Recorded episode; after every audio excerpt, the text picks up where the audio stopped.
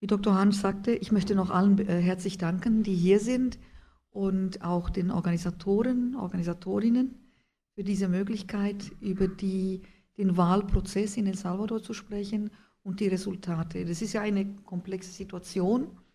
Wie schon erwähnt wurde, hat die FMLN knapp gewonnen im zweiten Durchgang. Im ersten äh, Durchgang war es eigentlich klar gewesen, nur es, wir haben folgende Situation. Das Wahlgesetz sieht vor, dass in, einer, in einem ersten Durchgang, also bei den Wahlen, muss ein Kandidat oder Kandidatin 50 Prozent plus eine Stimme haben, um zu gewinnen. Und es waren drei Kandidaten und der jetzige Vizepräsident, Salvador Sánchez Seren, Kandidat als Präsidentschaftskandidat, hat 49,89 Prozent erhalten. Das heißt, es fehlte ganz wenig. Das war schon eine schwierige Situation, weil es bestand die Hoffnung, im, im ersten Durchgang zu gewinnen. Die Umfragen sahen sehr gut aus. Das hat auch damit zu tun, dass man vielleicht den Umfragen nicht glauben sollte. Und äh, dann waren wir beim zweiten, bei der zweiten Wahl, beim, bei der Stichwahl, äh, waren wir da. Da war auch Dietmar Schulz da, von der Linken war dabei. Und schon, schon zum zweiten oder dritten Mal. Ne?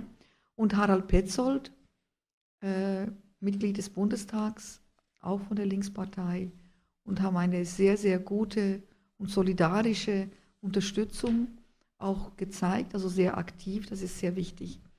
Es ist Folgendes passiert. Ich habe äh, erwähnt, es waren drei Kandidaten bei der ersten Wahl. Fünf, Entschuldigung, fünf, aber drei mit Chancen. Das ist einerseits FMLN, andererseits die Rechtspartei Arena und dann ein dritter, das ist eine Abspaltung von Arena. Das ist sehr wichtig, das zu wissen. Also die, der dritte, das war Tony Saka, ein ehemaliger Arena-Präsident, hat eine, das ist, hat eine Partei gegründet, also sich abgespalten von Arena und die haben wiederum eine Art Koalition, äh, die heißt Unidad. Unidad hat ungefähr 11 Prozent erzielt. Also der Unterschied zwischen FMLN und Arena bei der ersten Wahl war 10 Prozent.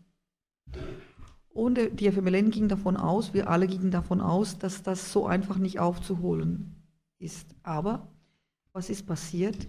Die Rechte, die beiden rechten Parteien haben sich zusammen, zusammengetan, wäre zu viel gesagt, aber die äh, Wähler, Wählerinnen von Unidad haben größtenteils Arena gewählt. Das heißt, sie kommen aus dem rechten Lager, haben, hatten sich zwar abgespalten und haben jetzt wieder gewählt, wieder rechts gewählt. Ein Faktor, der im letzten Monat vor dem zweiten, vor der Stichwahl ausschlaggebend war, das war die Berichterstattung in El Salvador über Venezuela über das, was äh, in Venezuela passiert. Das hat auch gestern der Geschäftsführer von Petrocaribe, bis Alba, hat das auch festgehalten. Und da muss ich ihm zustimmen. Das kam natürlich jeden Tag in den Medien. Das heißt, äh, wir sprechen von ungefähr 300.000 Wählern und Wählerinnen, die sich von der Rechtsaußen-Arena-Partei abgespalten hatten und als die aber, davon gehen wir aus, gesehen haben, äh, wie das auch bei uns, die, die Medien sind von, ja, von rechten Medienmogulen kontrolliert, ist, ist, das sind einfach die Besitzer, das sind Unternehmen. Das sind, äh. Und die haben das so äh, dargestellt, dass es ein riesiger Aufstand ist in Venezuela ein täglicher riesiger Aufstand und das hat bei uns eine große Auswirkung gehabt, sodass wir davon ausgehen, dass diese Leute sich gesagt haben, nein, das wollen wir nicht. Wir wollen zwar die sozialen Programme in El Salvador weiterführen, aber Zustände wie in Venezuela, das wollen sie nicht. Das hat auch sehr mit der Medienberichterstattung zu tun. Was wichtig ist zu erwähnen, ist, dass der Berater der Arena-Partei, des Arena-Kandidaten äh, Norman Quijano, Er war bis vor kurzem Bürgermeister von San Salvador und er hatte damals die Wahlen sehr gut gewonnen. Der Berater ist ein Venezolaner, Herr Rendon, JJ Rendon. Er hat auch in Honduras den rechten Kandidaten hat er beraten. In Honduras haben sie auch gewonnen. Er hat auch, soweit ich weiß, Capriles beraten. Und er wird aber von Interpol gesucht. Und meines Wissens war er nicht in El Salvador, wahrscheinlich war er schon, aber was äh, die Verlautbarungen waren, dass er in Guatemala war, auf der Finca, also auf dem Landgut eines ehemaligen Arena-Präsidenten, Francisco Flores. Er besitzt ein Landgut in Guatemala. Wahrscheinlich war dieser Herr Rendon schon eine Zeit lang da, aber wahrscheinlich war er auch im Land bei uns. Etwas Wichtiges zu diesem ehemaligen Arena-Präsidenten, Francisco Flores. Da sind zwei Aspekte wichtig. Gegen ihn läuft ein Verfahren wegen Korruption. Und das hat sehr hohe Wellen geschlagen bei uns. Es ist das erste Mal, dass ein ehemaliger Präsident wegen Korruption, da ein Verfahren, dass ein Verfahren eingeleitet wurde. Er ist aber untergetaucht. Das heißt, die Erwartung der Menschen in El Salvador, dass da Gerechtigkeit geübt wird, dass er verurteilt wird, das wurde in diesem, in dem Sinne frustriert, als dass er die Möglichkeit hatte, unterzutauchen, ist bestimmt außer Landes. Wo er sich aufhält, kann ich im Moment nicht sagen, aber er ist nicht in El Salvador. Das heißt, es, man muss sich vorstellen, es wird gegen einen Präsidenten ein Verfahren eingeleitet. Das ist in allen Medien. Das fing an mit 10 Millionen. Ich sage, äh, werde gleich sagen, woher diese Mittel kommen. Und dann wird er aber nicht verurteilt, weil er untertaucht. Das gibt eine große Frustration. Also zum Beispiel die Mittelschicht in El Salvador, die kleine Mittelschicht, ist gegenüber diesen Punkten nicht sehr tolerant. Die sagen, ja, das muss doch die Regierung, muss doch hinkriegen, dass so ein ähm, äh, korrupter Mensch, äh, ja, ein, dass da ein Verfahren eingeleitet wird. Und man, darf, man kann doch nicht ermöglichen, dass er äh, untertauchen kann. Ja, jedenfalls. Er wurde, bevor er untertauchte, wurde er vor Unters Untersuchungsausschuss zitiert des Parlaments. Und es ging um 10 Millionen Dollar, die er als Präsident bekommen hat von Taiwan. Das ist ja nicht der einzige Fall in Zentralamerika. Es sind ja mehrere Fälle. Guatemala, Costa Rica etc. Und selber auch in Taiwan sind ja auch, sein ehemaliger Präsident ist auch im Gefängnis und seine Frau.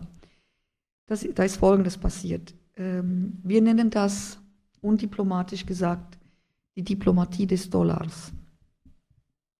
Und zwar, es wurden, das ist jetzt erwiesen, in Zentralamerika, wahrscheinlich auch in anderen Ländern, wurden Präsidenten äh, regelrecht bestochen.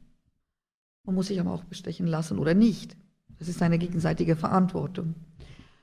Also Präsident, der ehemalige Präsident Flores war in Taiwan und hat, so hat er das ausgesagt vor dem Parlament, in einem Nebenzimmer vom damaligen Präsidenten von Taiwan 10 Millionen bekommen. Und äh, Präsident Flores sagte vor dem Untersuchungsausschuss, nein, ich glaube, es waren 20 oder 25 Millionen. Das hat er vor laufender Kamera so gesagt. Er hat auch die, äh, den, die Untersuchungs-, den Untersuchungsausschuss hat er auch richtig gehend veräppelt. Gut. Das sind große Summen. Das sind große Summen. Er hat die Legitimität des äh, Parlamentarischen Untersuchungsausschusses in Frage gestellt. Jedenfalls, Klammer zu, mit diesem äh, Korruptionsfall. Wir gehen davon aus, dass beim ersten Wahlgang am 2. Februar diesen Jahres dass auch von Arena viele nicht gewählt haben, weil diese, diese Situation um ihren, einen ihrer ehemaligen Präsidenten, das hat schon äh, einen Effekt gehabt. Das Resultat habe ich äh, eben vorhin erwähnt. FMLN hatte 49 Prozent, Arena 39 Prozent und dann geht, kommt es in die Stichwahl. Die war am 9. Februar, da waren wir auch da. Und dann haben nicht nur die 300.000 oder ein großer Teil der 300.000 ähm, Wähler von Tony Saka, auch ein ehemaliger Arena-Präsident, die haben Arena gewählt, sondern Arena hat seine Wähler, Wählerinnen mobilisieren können und haben gesagt, ja, auch wenn ihr beim ersten Wahlgang nicht gewählt habt, ihr müsst jetzt wählen. Das haben sie auch gemacht. Diese, diese Fähigkeit hat Arena, also sie sind gut organisiert. Das ist eine straff organisierte Geschichte. Das ist das eine. Das andere ist, ähm, auf den ersten Wahlgang wurde ähm, kurz, äh, äh, ein Tag, zwei Tage später, kamen viele äh, Meldungen äh, zum Wahlgericht, Tribunal Supremo Electoral, von Arbeitnehmern, Arbeitnehmerinnen, die gesagt haben, wir wurden regelrecht gezwungen, äh, für Arena zu wählen. Und sie haben Anzeige erstattet, beziehungsweise sie haben, es wurde eine Telefonlinie eingerichtet, damit sie sich dort beschweren konnten. Es ist bekannt der Fall von zehn Unternehmen, zehn oder zwölf Unternehmen. Wir gehen davon aus, dass das auch zur Stichwahl am 9. Februar wieder stattgefunden hat. Wir gehen davon aus. Das Beweisen ist schwierig. Dann gehen wir auch davon aus, dass äh, Menschen, die auf Plantagen arbeiten, die äh, Arena ja, Großgrundbesitzern gehören. Das ist eine Praxis, die es bisher mehrmals gab. Ist auch schwierig nachzuweisen, äh, dass sie gewählt haben und eigentlich nicht wahlberechtigt sind. Und die Krux an dieser Situation, die solche Irregularitäten ermöglicht, die sehr schwer nachzuweisen sind. Die sind ja nur nachzuweisen, wenn die einzelnen Personen sagen, ja, ich habe das gemacht oder man hat mich gezwungen, aber er, er oder sie wird seine Arbeit verlieren. Das macht man so schnell nicht, weil die Lebenshaltungskosten sind extrem hoch in El Salvador. Das Land ist dollarisiert und die Arbeitslosigkeit ist hoch. Das heißt, man setzt seine Existenz nicht aufs Spiel. Auf der anderen Seite muss man sich fragen, was ist der Wert der, der, des Bürgers und Bürgerin, ähm, dem der Stimme gegeben wird, dem Wahlrecht gegeben wird. Aber das ist vielleicht eine andere Diskussion. Äh, das oberste Wahlgericht hat äh, das Resultat vom 9. Februar, hat es am 16. Entschuldigung, 9. März, danke, hat es am 16. März nochmal bekräftigt. Bei uns ist das System folgendes. An einem Tisch, äh, ja, vielleicht wie dieser, äh, da sitzen bei der Stichwahl sitzen Vertreter von beiden Parteien. Die sind beim Wahlgericht akkreditiert. Die werden vorgeschlagen von beiden Parteien. Und die sitzen am Tisch und äh, organisieren das ganze Wahlprozedere. Zusätzlich stehen pro Partei, das heißt, wenn Stichwahl zwei Parteien, stehen sogenannte Vigilantes. Die mhm. sind also in vollen Farben, FMLN oder Arena, stehen die da und, wie der Name sagt, sie kontrollieren den Vorgang. Am Schluss des Wahltages wird eine, wie nennt das, Urkunde, Akta erstellt. Da wird also ausgezählt. Die gültigen, die gebrauchten Stimmen, die nicht gebrauchten Stimmen, die gültigen, die angefochtenen Stimmen und die äh, Stimmen pro Partei. Und dieses Dokument hat bei uns einen Rechtsstatus, also es ist mhm. ein rechtsgültig. Das wird unterschrieben von beiden Parteivertretern, also die, die am Wahltisch sind, die, die stehen. Und von diesem Dokument werden, also da kommt das Original kommt an den Wahlrat, Tribunal Supremo Electoral, das Original, die holen das ab am Tisch. Da, da gibt es keine Möglichkeit, irgendwie, die holen das ab. So, ich habe selber schon am Wahltisch gesessen, also ich weiß, wie das funktioniert. Dann ist eine Kopie, holt äh, die Generalstaatsanwaltschaft ab. Das holt sie ab am Tisch. Fiscalia General de la Repubblica, ihre Vertreter. Dann die Parteien. Beide Parteien kommen und holen ihr Exemplar ab, beziehungsweise ihr Vigilante hat die Verpflichtung, das seiner Partei abzugeben. Das ist vorher geregelt. Dann kommt auch ein Durchschlag an die Ombudsstelle für Menschenrechte. Das heißt, das gleiche Dokument, das sind ungefähr fünf oder sechs Durchschläge. So. Ähm, das vorläufige Resultat kommt folgendermaßen zustande. In jedem Wahllokal, das wäre jetzt ein Wahllokal, gibt es im Nebenraum, wurde installiert, das ist ein hoher Kostenfaktor, aber das ist sehr wichtig, ein äh, Gerät, um diese, die, Origin die Akta, also die Urkunde von allen Wahltischen äh, digital an die Sammelstelle des obersten Wahlgerichtes zu schicken. Das ist nicht ein Fax, sondern das wurde gescannt und geschickt. Und das ist die Grundlage für die vorläufige Zählung, die an dem Abend äh, bekannt gegeben werden kann. Das geht relativ schnell. Es waren aber einige Urkunden, die waren handschriftlich, die kann man nicht einscannen, das muss man abgeben. Das heißt, die wurden nicht berücksichtigt in der vorläufigen Zählung.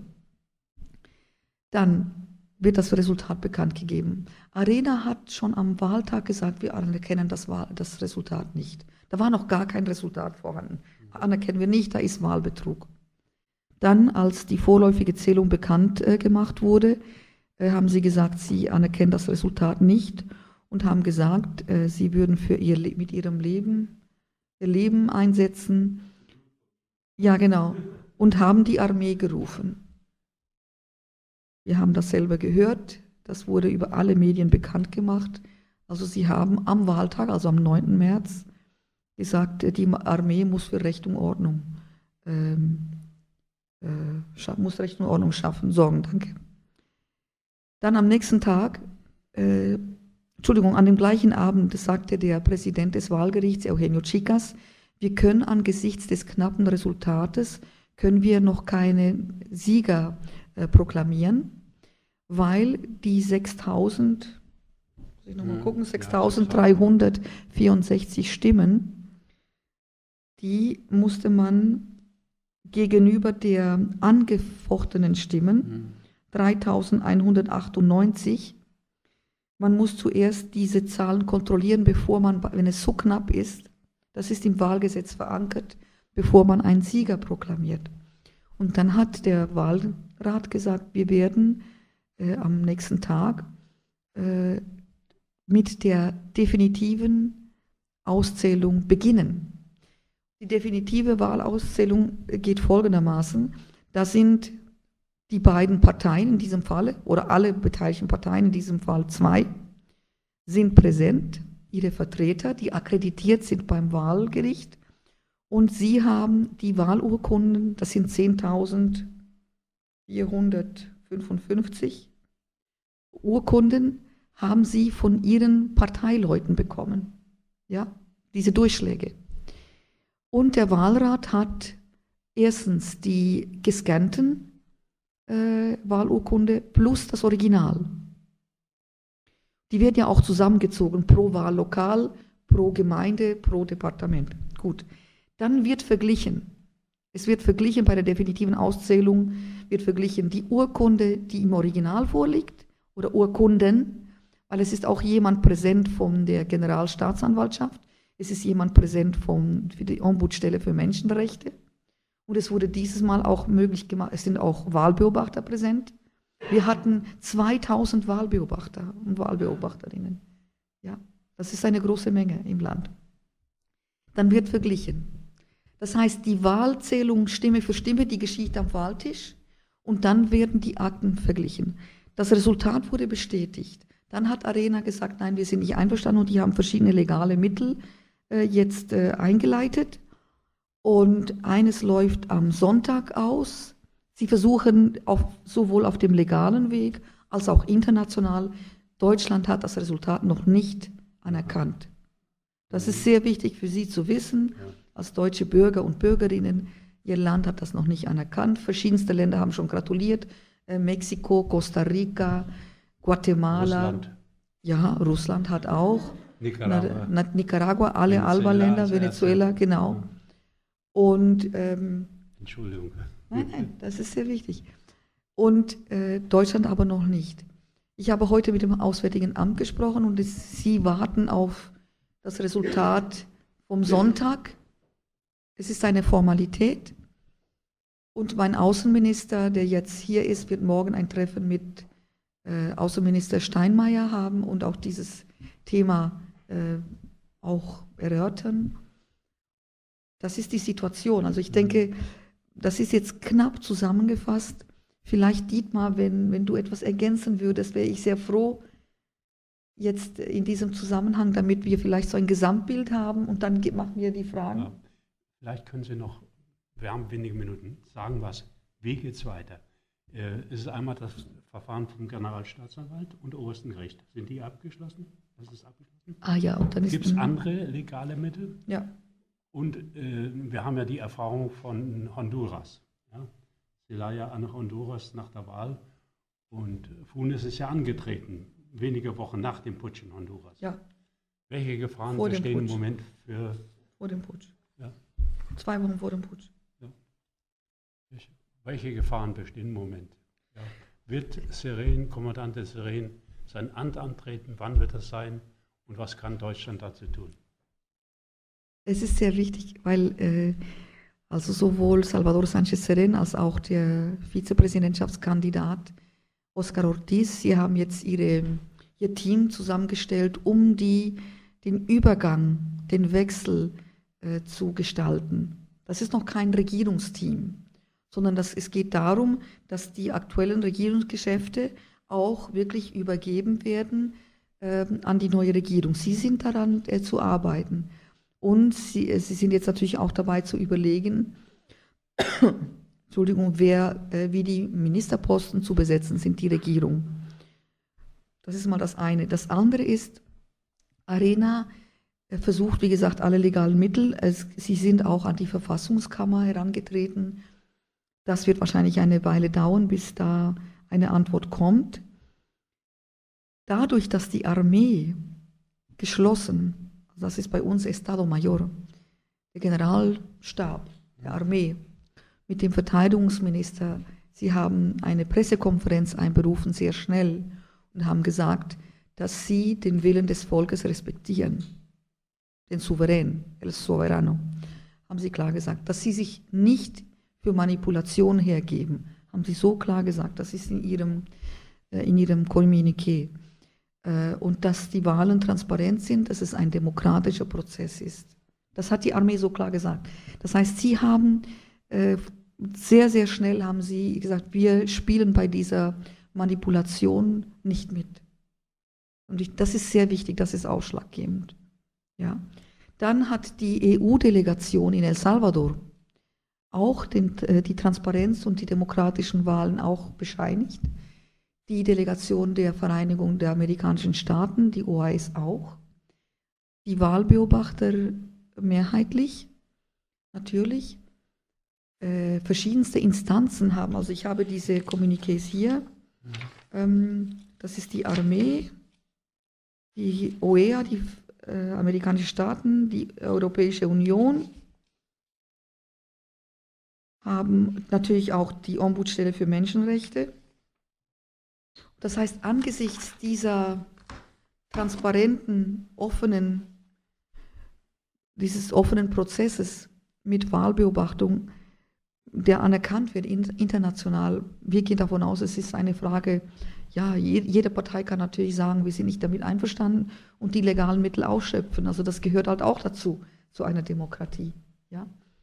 Ähm, Arena hat sich aber nicht nur darauf konzentriert, sondern und es gibt auch Stimmen in Arena, zum Beispiel Gloria Salguero Groß, äh, die sagen, wir haben verloren. Man muss das akzeptieren, hat sie gesagt in den Medien. Äh, Arena hat auch zum Beispiel, äh, das war am Montag oder Dienstag nach der Wahl, nach dem zweiten Wahlgang, die Straßen blockiert. Das war ein Bürgermeister von Arena in Ilopango, einem großen Vorort, hat Straße blockiert. Die Leute mussten zu Fuß zur Arbeit.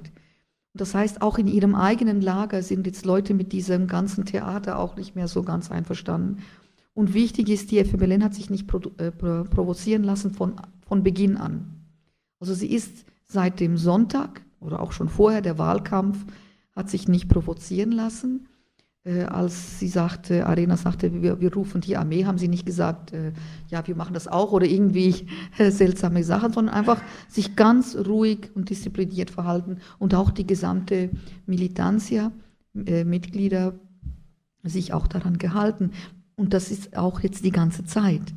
Das heißt, es gibt, sie, sie, die Idee ist, oder die, die, der, was die FMLN sagt, ist, die ins Leere laufen zu lassen mit ihren Protesten und dass sich das nicht gegenseitig hochwiegelt. Das ist sehr wichtig. Das wird auch anerkannt von internationaler Stelle.